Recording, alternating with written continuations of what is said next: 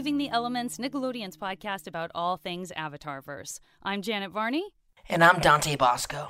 Happy holidays, y'all. Yeah, I said y'all. From Braving the Elements.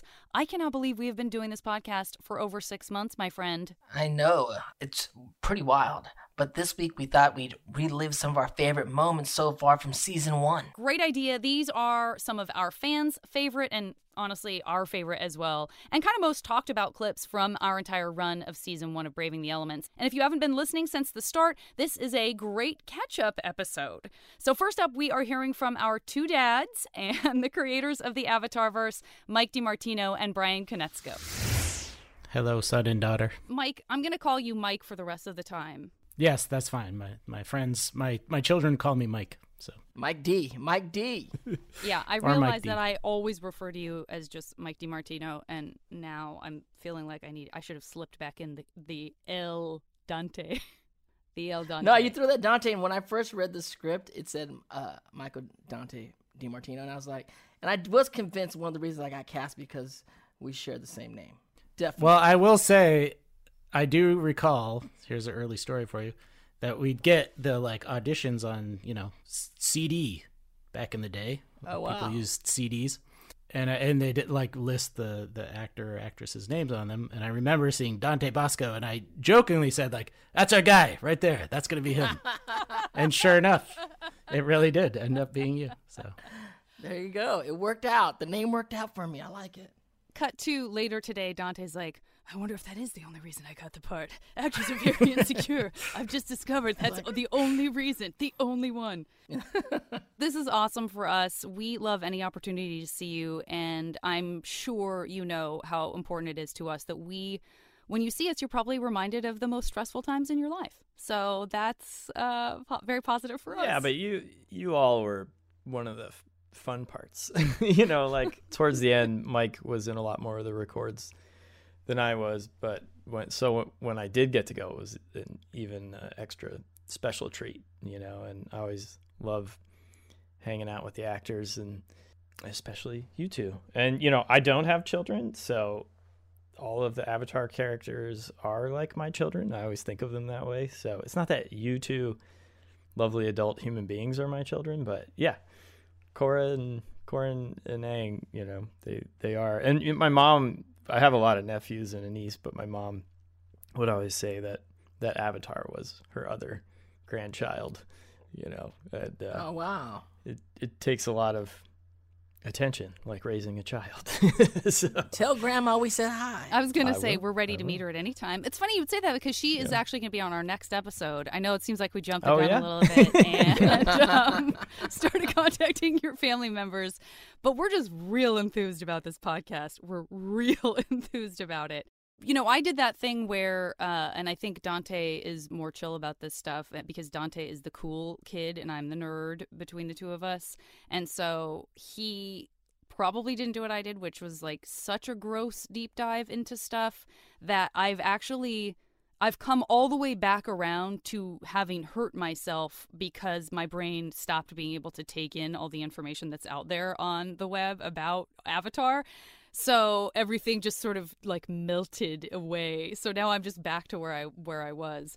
Uh, because I was like, I must know everything. The creators are coming on the podcast. Yeah, now I feel bad. Like we we scared you into it. Like like you were, had to cram for a test or something. It's okay to ask us a question that's been asked before. It's just when so how did it all begin? What's what if you could bend one element? I know. How did you ever come up with the idea? This has never before been told. A story you'll never hear anywhere else.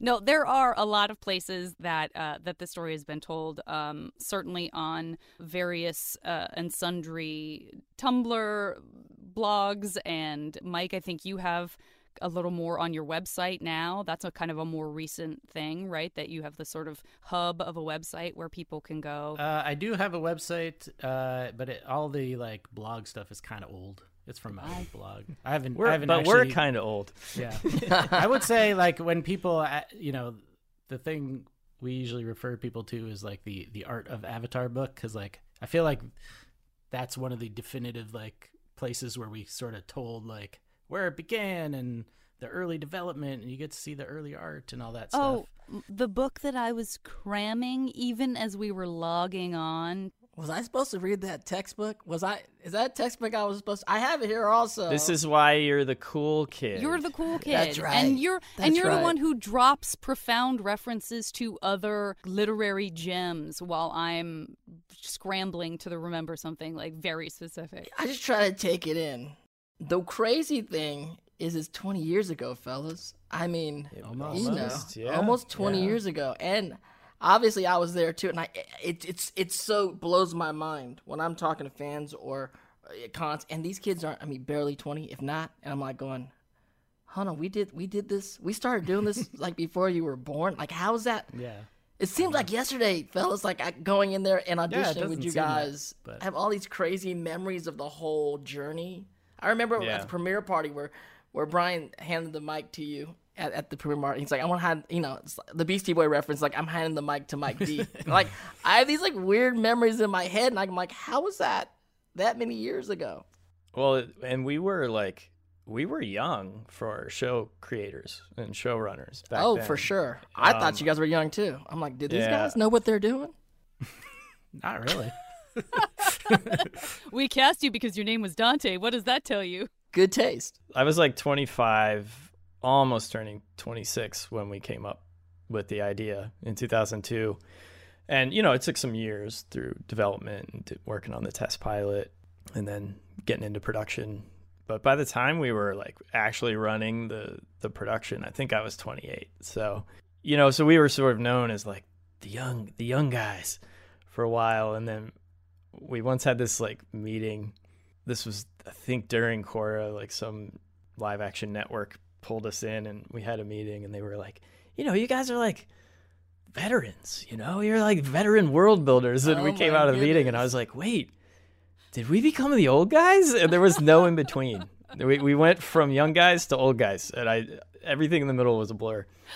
So. Yeah, I can't even. I mean, I Dante and I do cons together, and and I now have kids who are teenagers coming up and saying, "I grew up watching Korra," and that's a mind blower. And then and then I look over and in Dante's line, and someone who's like twice their age is saying, "I grew up watching Avatar," and you know right, people yeah. are naming their kids after characters from True. the series, and I mean it's it's really it's really something, and that is a different way. Like obviously, we all have our own internal clock or lack thereof in terms of how we account for time going by. And if you're a parent, you know, it looks different because you, you're seeing it through your kids. And if you're not, maybe it's through your work or your animals or your relationship or whatever.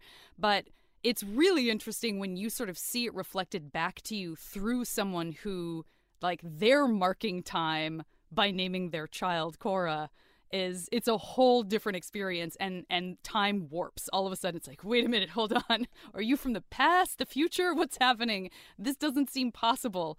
Uh, but somehow it happened. And you guys knew each other far longer than the inception of Avatar. Because, of course, you met as students at Rhode Island School of Design, RISD, right? And Bryan, I believe you were dressed as Iguana Man. I feel that has not been uh, addressed deeply, deep cut deeply enough in the art book. Uh, I'd like to know yeah. uh, a little more about why Iguana Man. And I consider sure. that to be the first hybrid animal uh, because you were part you part iguana. so that's basically well, the first hybrid animal from Avatar. The, the what hi- you guys doing at RISD? Jeez. Well, the, the the first hybrid animal that inspired me was Opus. Um, sure. From Bloom County, because you know he he was just a penguin, but he didn't really look like a penguin. You know, he had this big, huge, round schnoz, yeah. and um and I loved him, and I actually just found the stuffed animal that I had at my mom's house. I nice. brought it back home to LA. And so when I was in like second or third grade, I would just draw hybrid animals. It was just something I did. And that was a time when I used to just lay on the floor and just draw from my imagination. And then a few years later, I got more into, I mean, I t- always took art classes outside of school and stuff, but I got more into like music and playing guitar, and I wasn't so focused on drawing, um, even though I still considered myself an artist. But you know, ended up going to art school and I'll get into the whole story about meeting Mike, but it was like it wasn't until yeah, I've been working on shows for other people's shows for like four years, but I really hadn't been doing drawings for myself.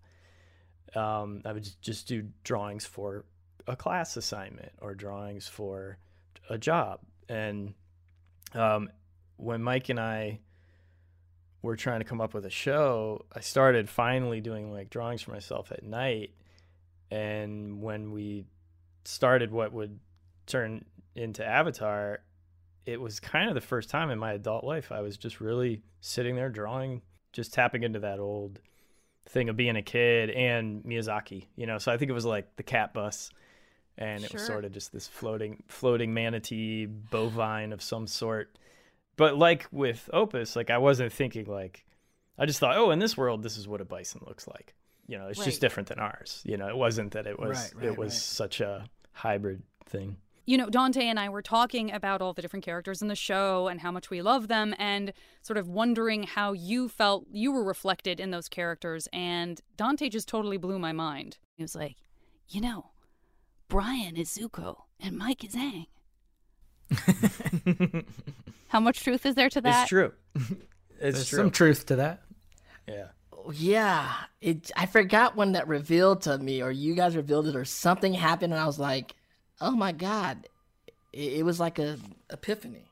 I think it's one of those things that just I mean it kind of naturally happened because we're both fueling this world and these characters and you know and like anything you create like I, especially now I notice like there's in every character I can see aspects of myself but you kind of end up identifying with like one of the the main characters and I've always sort of like had a soft spot for Aang and Bryan's always identified with Zuko a little more, and it's just sort of seemed to work out that way. That your personalities sort of you know get infused in the work in different ways, and all the characters like Sokka and Katara, there's like you know little parts of us and all those personalities and characters and storylines. You know, Mike is like a peaceful, mellow Avatar, Airbender. Yeah, round, perfectly round head.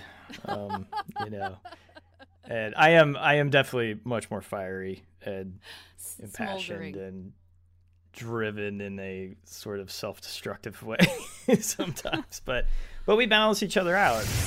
I always knew i connected to bryan more both of us being zuko and all. Fire nation. You've made that very very clear Okay, we definitely had to play this one. It is one of my favorite moments, one of the fans' favorite moments, and we have talked about it a lot since then. And you bring it up all the time at cons. It's when you found out that Appa was part manatee. I just found out that Appa was half manatee. I, I didn't even know. I never knew that. But then on this podcast, read the art book. he looked up a manatee on on the internet and said, "Oh yeah." I learn stuff every day. I had to look up a manatee, and then the body floating. I was like, "That's Appa. There he is." I also, you were criticizing their posture, but they're underwater, Dante.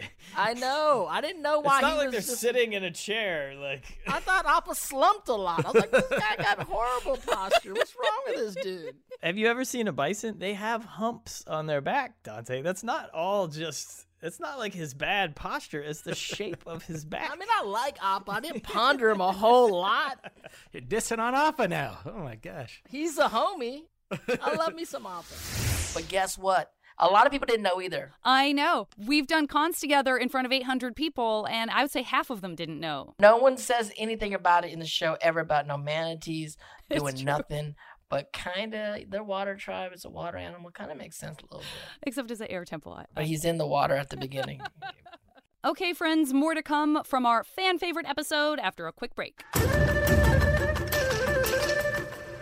We are back with yet another fan favorite moment. We are talking about the wonderful Jack De Sena. Of course, he played Sokka, and we absolutely loved having him the illustrious water tribe member himself, not a bender, but uh, up there in the yep. uh, higher echelon of water tribe uh, legends Gotta and icons. Be. Gotta, Gotta be. be. He's got to have statues all over water tribe land. That important. He's well traveled. Yeah, absolutely. He's well traveled. He was very important part of the Great War, and yep. he, he, he did things he did things no other person, Bender or not, was able to do uh, he, during this whole thing learns all the local fighting styles as he travels. No, no, no, wait.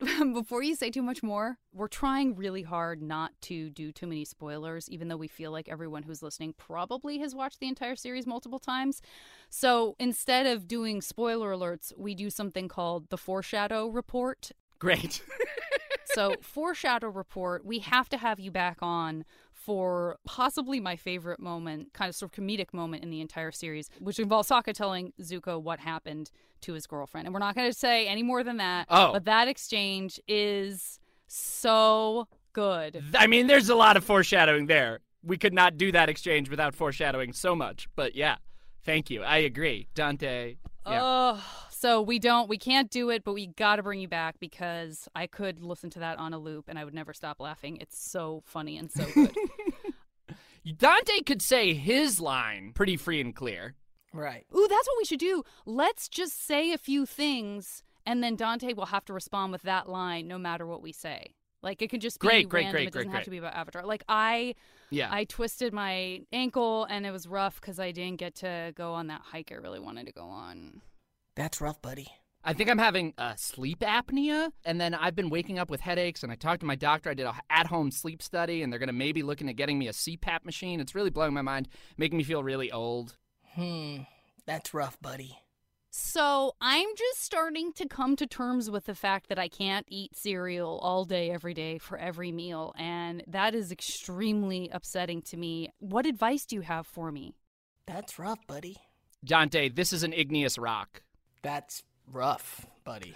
Oh, yes. Anything in the pun family, I am so on board for. I love that you guys are both improv geniuses and just jump into improv like without there was no you guys there was no hand signals, there was no like winks of the eye. They just jumped into improv. Did you feel like you We're were ready. Unprepared? I was unprepared because I'm not that kind of actor. Dude, you had your line, man. I think you were well taken care of in this exercise. I know. I was going to say, if I may, you felt like you were unprepared. That's rough, buddy. There we go. Thank you, Varney. thank you. And that and that and today in our That's Rough Buddy segment, thank you so much. Scene. Jack, this is probably something that you get asked all the time. I know it's something that we get asked uh, with respect to the Legend of Korra, and I think it's also probably fair to say that the Bolin character is sort of the heir apparent to Sokka's brilliance. And PJ was kind of the only one who really got away with improvising on The Legend of Korra. What was your relationship, if any, to improv with Last Airbender? Because it was so new and so undeveloped. As like, did you feel like you could? Did they ask you to? What what was going on there?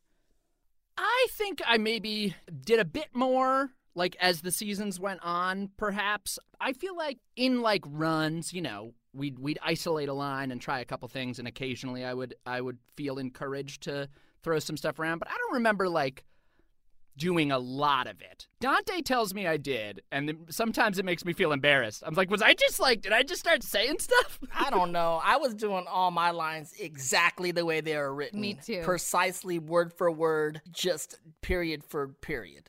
And Jack was seemed like much more freer in what he was doing. I was like, he's having fun. I'm here in the room by myself, just reading lines. part of it though it's the benefit of not being very good on the first take is then they'll just let you go for a while and then you just start saying whatever you want by the end because no one's listening anymore you know The switch let him get good technique. yeah Follow up question Did PJ steal any of your stuff?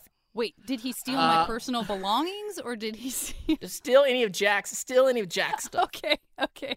That makes a lot more sense to me. i don't think so i think i think they're they stand alone Have They you guys alone. met?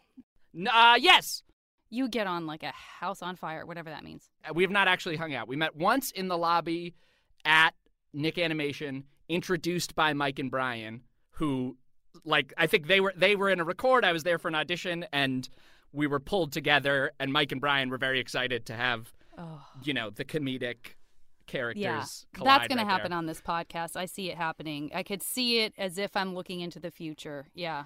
That's like the spin off. That's like a spin off show. yeah pj and i just met that once but we are starting a rival podcast Very unpleasant news to get. yeah we'll be we'll be starting a rival podcast You will win. You will win. You absolutely will win. We um, we're full of foreshadowing on that one. We don't care. Oh, we just let it fly. So much foreshadowing. You lucky ducks. I wish people said lucky duck more often. That's just not something that gets said anymore. Lucky duck. Gosh, you. That's the bee's duck. knees. I mean, lucky that's duck's great phrase. We can bring it back. We can bring it back. Uh, or what kind of ducks do we have in this show? Lucky lucky turtle ducks. Lucky, lucky turtle, turtle, ducks. ducks. Right. Way to turn it back around. You're so right. That's what we have in our show. Yeah, lucky turtle duck. The turtle ducks are awfully cute. Well, there are there turtle. I don't remember that. I'm not good. I don't have a good recall for the hybrid animals. When did turtle ducks pop up? They're all over the place, Jack. they are all over. Is it place. rude that whenever they describe a hybrid animal, I think about if it would be delicious or not? And a turtle duck sounds I, delicious. I'm glad you brought that up because I was going to ask you is it possible that the worst bad act you would have to overcome in the fandom in terms of like people being mad at Sokka was it that you wanted to eat Momo before Momo was Momo? Yeah, and that's this episode, yeah. right? Yeah, we just we just talked about episode 3 and it's true. You you kept saying that that was going to be a meal. First of all, so it's not like great taste by Sokka. I don't think like he's a stringy little jumping thing. I don't think he looks that delicious. Not a lot of meat. But it's a desperate time, right? They've been out there flying around. You're eating. You've been eating rocks and stuff, wishing it was nuts and whatnot. So I'm ready. Yeah. And if you barbecue, my little dude, his oh, ears no. are probably gonna be nice and crispy, nice and crispy ears. Legitimately some like crunchy pig ear style. That sounds. We call nice. it chicharron. We yeah. would call that Filipinos or Latinos would call it chicharron. Please, no one come after me. I want everyone to know I do not think that Momo's ears would make good chicharron. I am very, very upset by this. This is rough, buddy. Yeah. this is rough. That's rough, buddy. That's real rough. I do think that probably is Sokka's biggest well, at that end, at the beginning, he's like just straight up a misogynist, like just very sexist. Until I'm glad you said episode it. So four, foreshadowing report. Foreshadowing, foreshadowing report. report. Episode four, some of that gets beaten out of him. I'd say that's probably his biggest flaw at the beginning, right? Quick question: Back shadow report. Yeah. Who's older, Sokka or Katara? By how much? How many months? Like two years, maybe? Isn't he like 16 and 14, something like that? Yeah, he's older. I don't know. He seems very mature. I think that's a key part of the you show. never call her like my little sister. You never be like my little sis. She's definitely older. It's true that because even when they bicker, I don't feel like he pulls the little sister card. It's more just like you're annoying because you're my sister. It's less about her being little sister. I know. And you know, big brothers pull that card all the yes, time. That's a good point but he does have the attitude of like I'm supposed to be in charge. Like he thinks of himself as that, and I think Katara's maturity is just so far beyond his in so many aspects that like yeah, the the dynamic is not full big brother little sister, but I think he feels it. Sokka believes that he's the you know responsible chieftain older brother type. Yeah, I mean I'm hmm. glad that you brought that up because you know that is something that people talk about in in the context of talking about uh, Avatar because so many of the characters that have great qualities and are so admirable, and then we kind of are tough on, and rightfully so, we're tough on the characters' lesser qualities, like wanting to eat yeah. Momo, for example, or being a misogynist. um, he grows out of both of those. He he grows know? out of both of them, and I think that's that's a kind of a question, and I would love to hear your guys' thoughts on you know, it's so important how things are reflected in media, especially in shows for young people. I think there's a conversation that happens, especially with something that was made 16 years ago versus stuff that might be made for the first time today. You know, what role models are we showing kids and what kind of qualities do we want these these main characters, these lovable protagonists to have? And if we were doing this anew, would we make Sokka different? Would he not have those qualities, but at the same time it's like but isn't it kind of good to show someone get the one upmanship of having those qualities and then getting beaten down kind of like do you know what i mean? I'd love yeah i think i think how quick the journey is tells me that was something that they were planning with that character from the beginning i would have to assume. Like in the pilot he definitely like has a pretty bossy, condescending attitude towards Katara in a lot of ways, and some of it is Big Brother stuff, but some of it clearly is that he does have this, you know, from the beginning, this like cooked in sexist, like I'm the guy, I'm the leader, I come from this like you're the only guy left in your tribe. Right. You're the only and guy I, left you in know, your tribe. Yeah, and so he right. thinks he's supposed to be this You're probably that spoiled. his dad was, and he's got You're probably spoiled guy. Probably spoiled. Probably everyone's catering to the only man in town. he's the only man in town. Yeah. Literally. Yeah.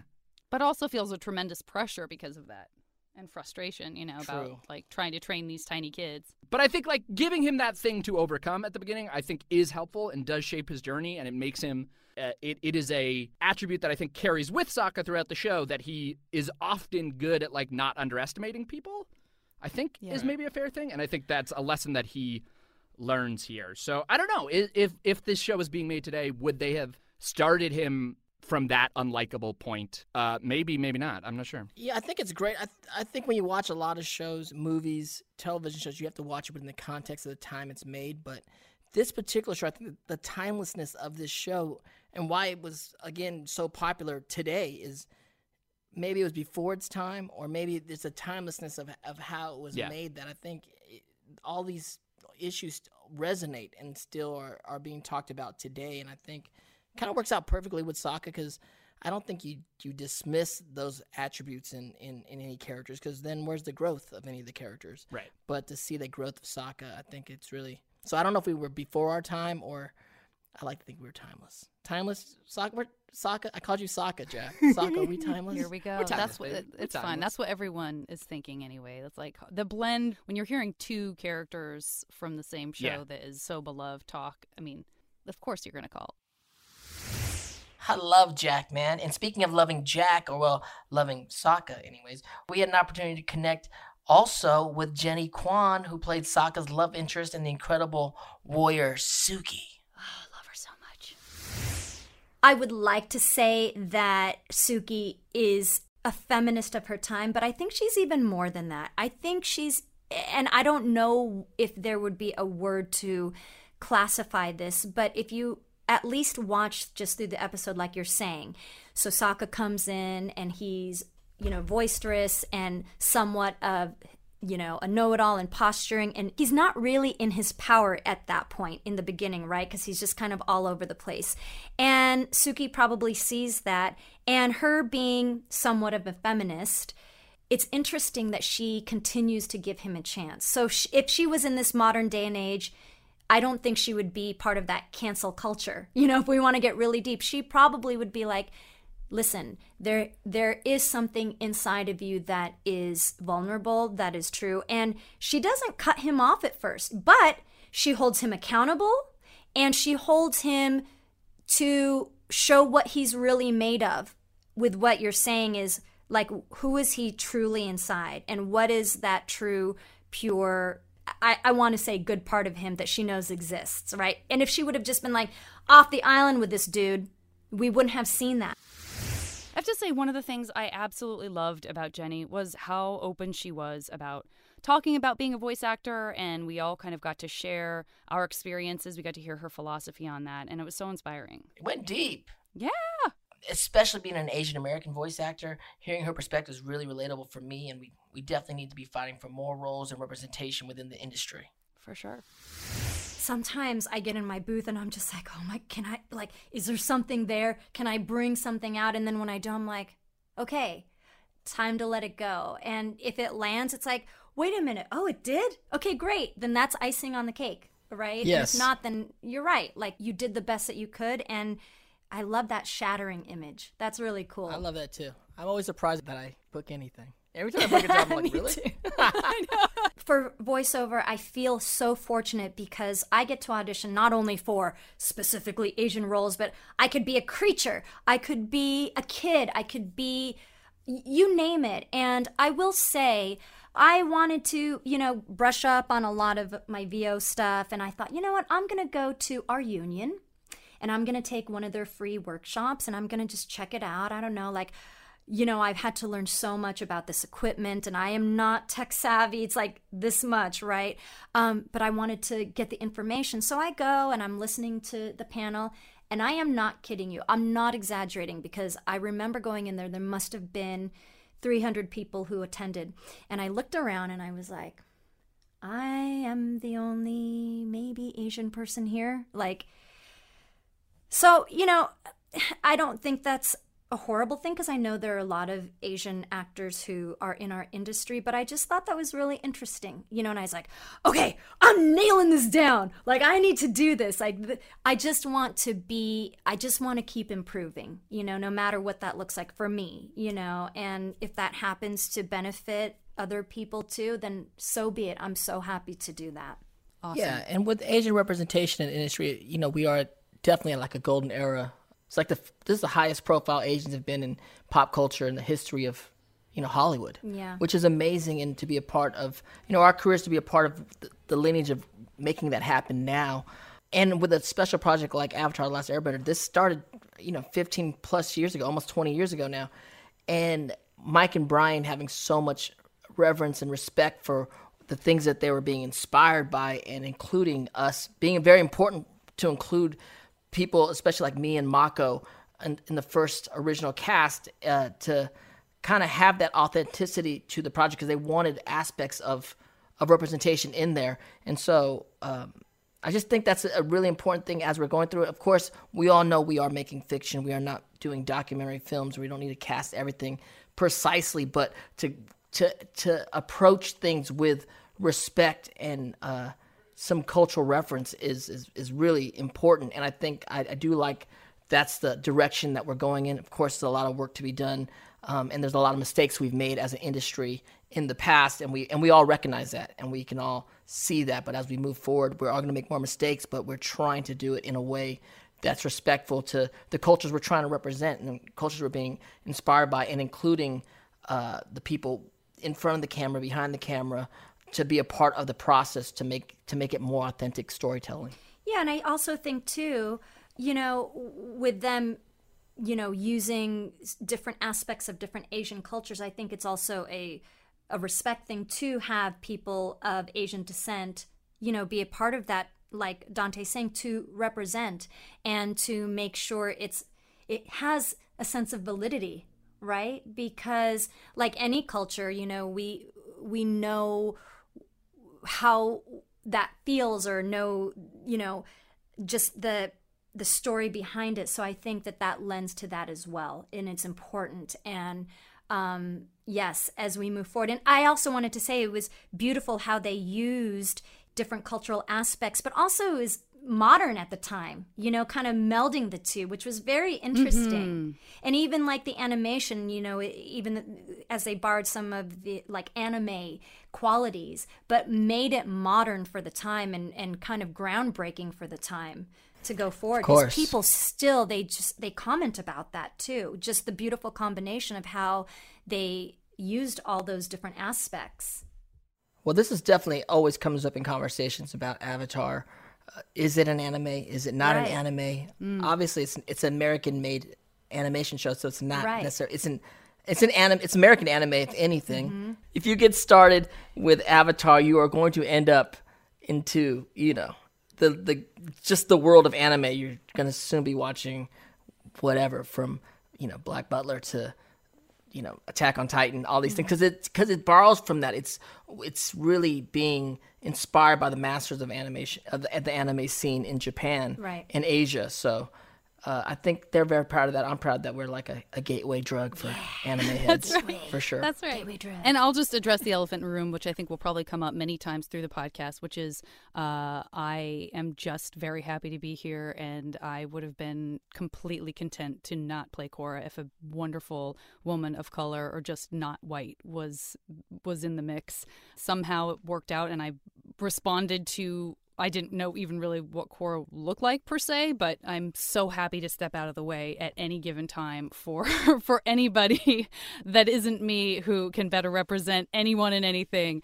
Uh, I'm just happy to be able to talk about the show as a fan at this point and stay connected with it in that way and speak to the things that I can connect with emotionally about a character I played, but also like fully 100% own, like Mike and Bryan do. They're universal stories and universal characters and and when they're universal like that we all you know we all can connect to them right. and that's the really yeah. the great thing and and Jennie talked about before it's like this is they wrote a character for you yeah because it, there wasn't a lot of representation of us we're yeah. you know me and Jennie have been around the industry for i know Thir- decades, thirty plus years. so, and it's been happened to me where like we wrote this character for you, which is a testament to you as as an actor and as a person. But the reality is, the way Hollywood is was built, it was built on the pers- perspective and the storytelling of, of predominantly white males mm-hmm. in the mm-hmm. industry, and so yeah. they doesn't make it racist. It just makes it their perspective, and so they until they met you, until they knew you, they didn't even know they weren't even writing for you. They weren't writing for us until they met us. And then once you impress somebody, like we need to write a character like that. Yeah. And as it's as Hollywood's growing, it's there's more different people in the writers' room. There's more different ethnic groups talking and bringing their perspectives to the storytelling, and that's and that's where we're at. And, and shows like Avatar have helped ushered in this kind of Asian renaissance, which is beautiful. That's uh, one of the most wonderful experiences that I think we all, the three of us, have going to cons, which is, you know, you see what other shows' audiences look like by virtue of who's standing in a line to say hello to someone or who's getting a photo taken. And I always look at the amazing diversity of the fans of this right. show yes. and the fact that so many of them want to be animators and I'm like getting choked up and they're artists and they're bringing these beautiful pieces that they've drawn for us to sign and and they're they want to be voice actors and that to me is like you know I'm so happy to be like I'm not Korra you're Korra like you're all Korra. you are ma- you're going to make the next Korra. Like please, because getting to see any part of a culture or the color of your skin or the, your eyes, anything that feels like it calls out to you and feels familiar and feels like you're seen, allows you to feel empowered to create and to become a part of that story.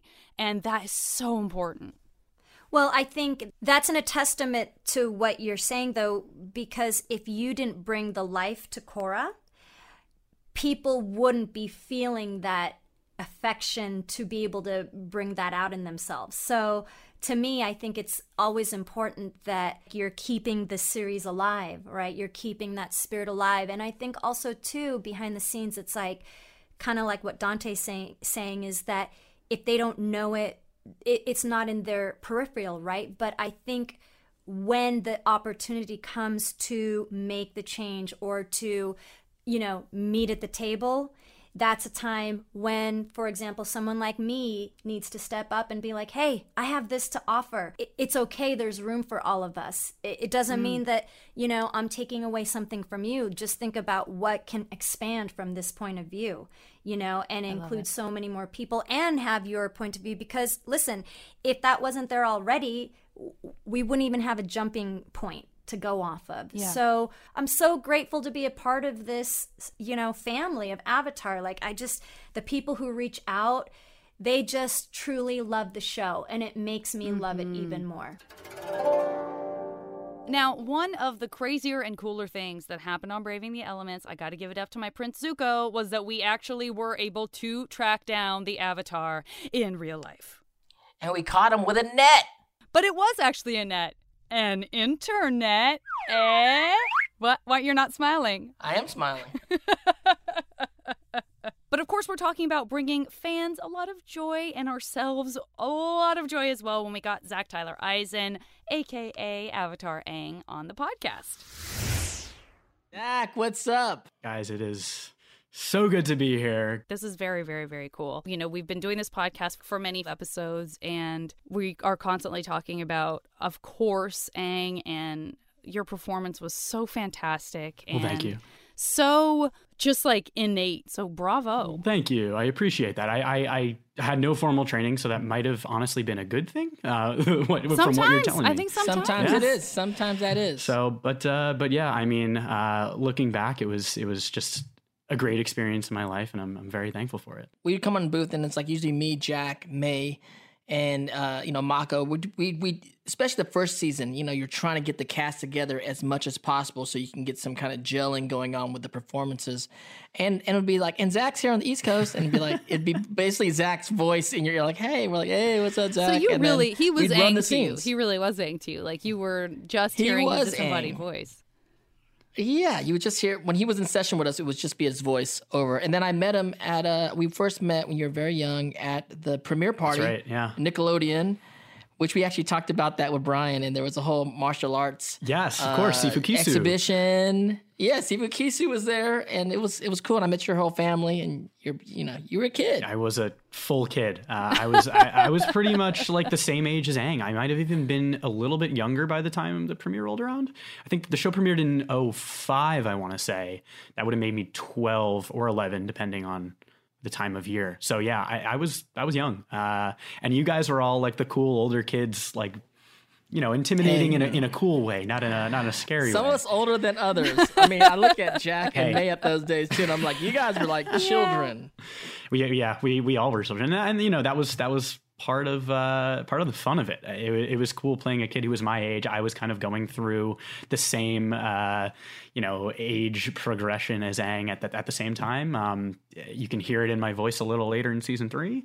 Um, I think it makes it. I think that makes it very exciting and special. And a lot of times, kids age out of the characters and they get recast, right? Yeah. And this is like a character you did the whole the whole duration of the series, which I think is really special. Thank God it was only three seasons because I don't think I could have made like... it a fourth. All right, everybody. Well, that is it for our fan favorite episode. Thank you all so much for listening, for weighing in, for sharing with us, and being a part of this experience with us. We cannot wait for season two. Please make sure to follow us on social media. I'm at the JV Club on Instagram, at Janet Varney on Twitter, at Janet underscore Varney on TikTok. And I'm at Dante Basco everywhere, and on TikTok, I'm at Dante. Next week, we'll be recapping Bato of the Water Tribe with writer, comedian, and Avatar Studios friend McGizzy Pensano. We'll see everybody next Tuesday on Apple Podcasts, Spotify, the iHeartRadio app, or wherever you get your podcasts.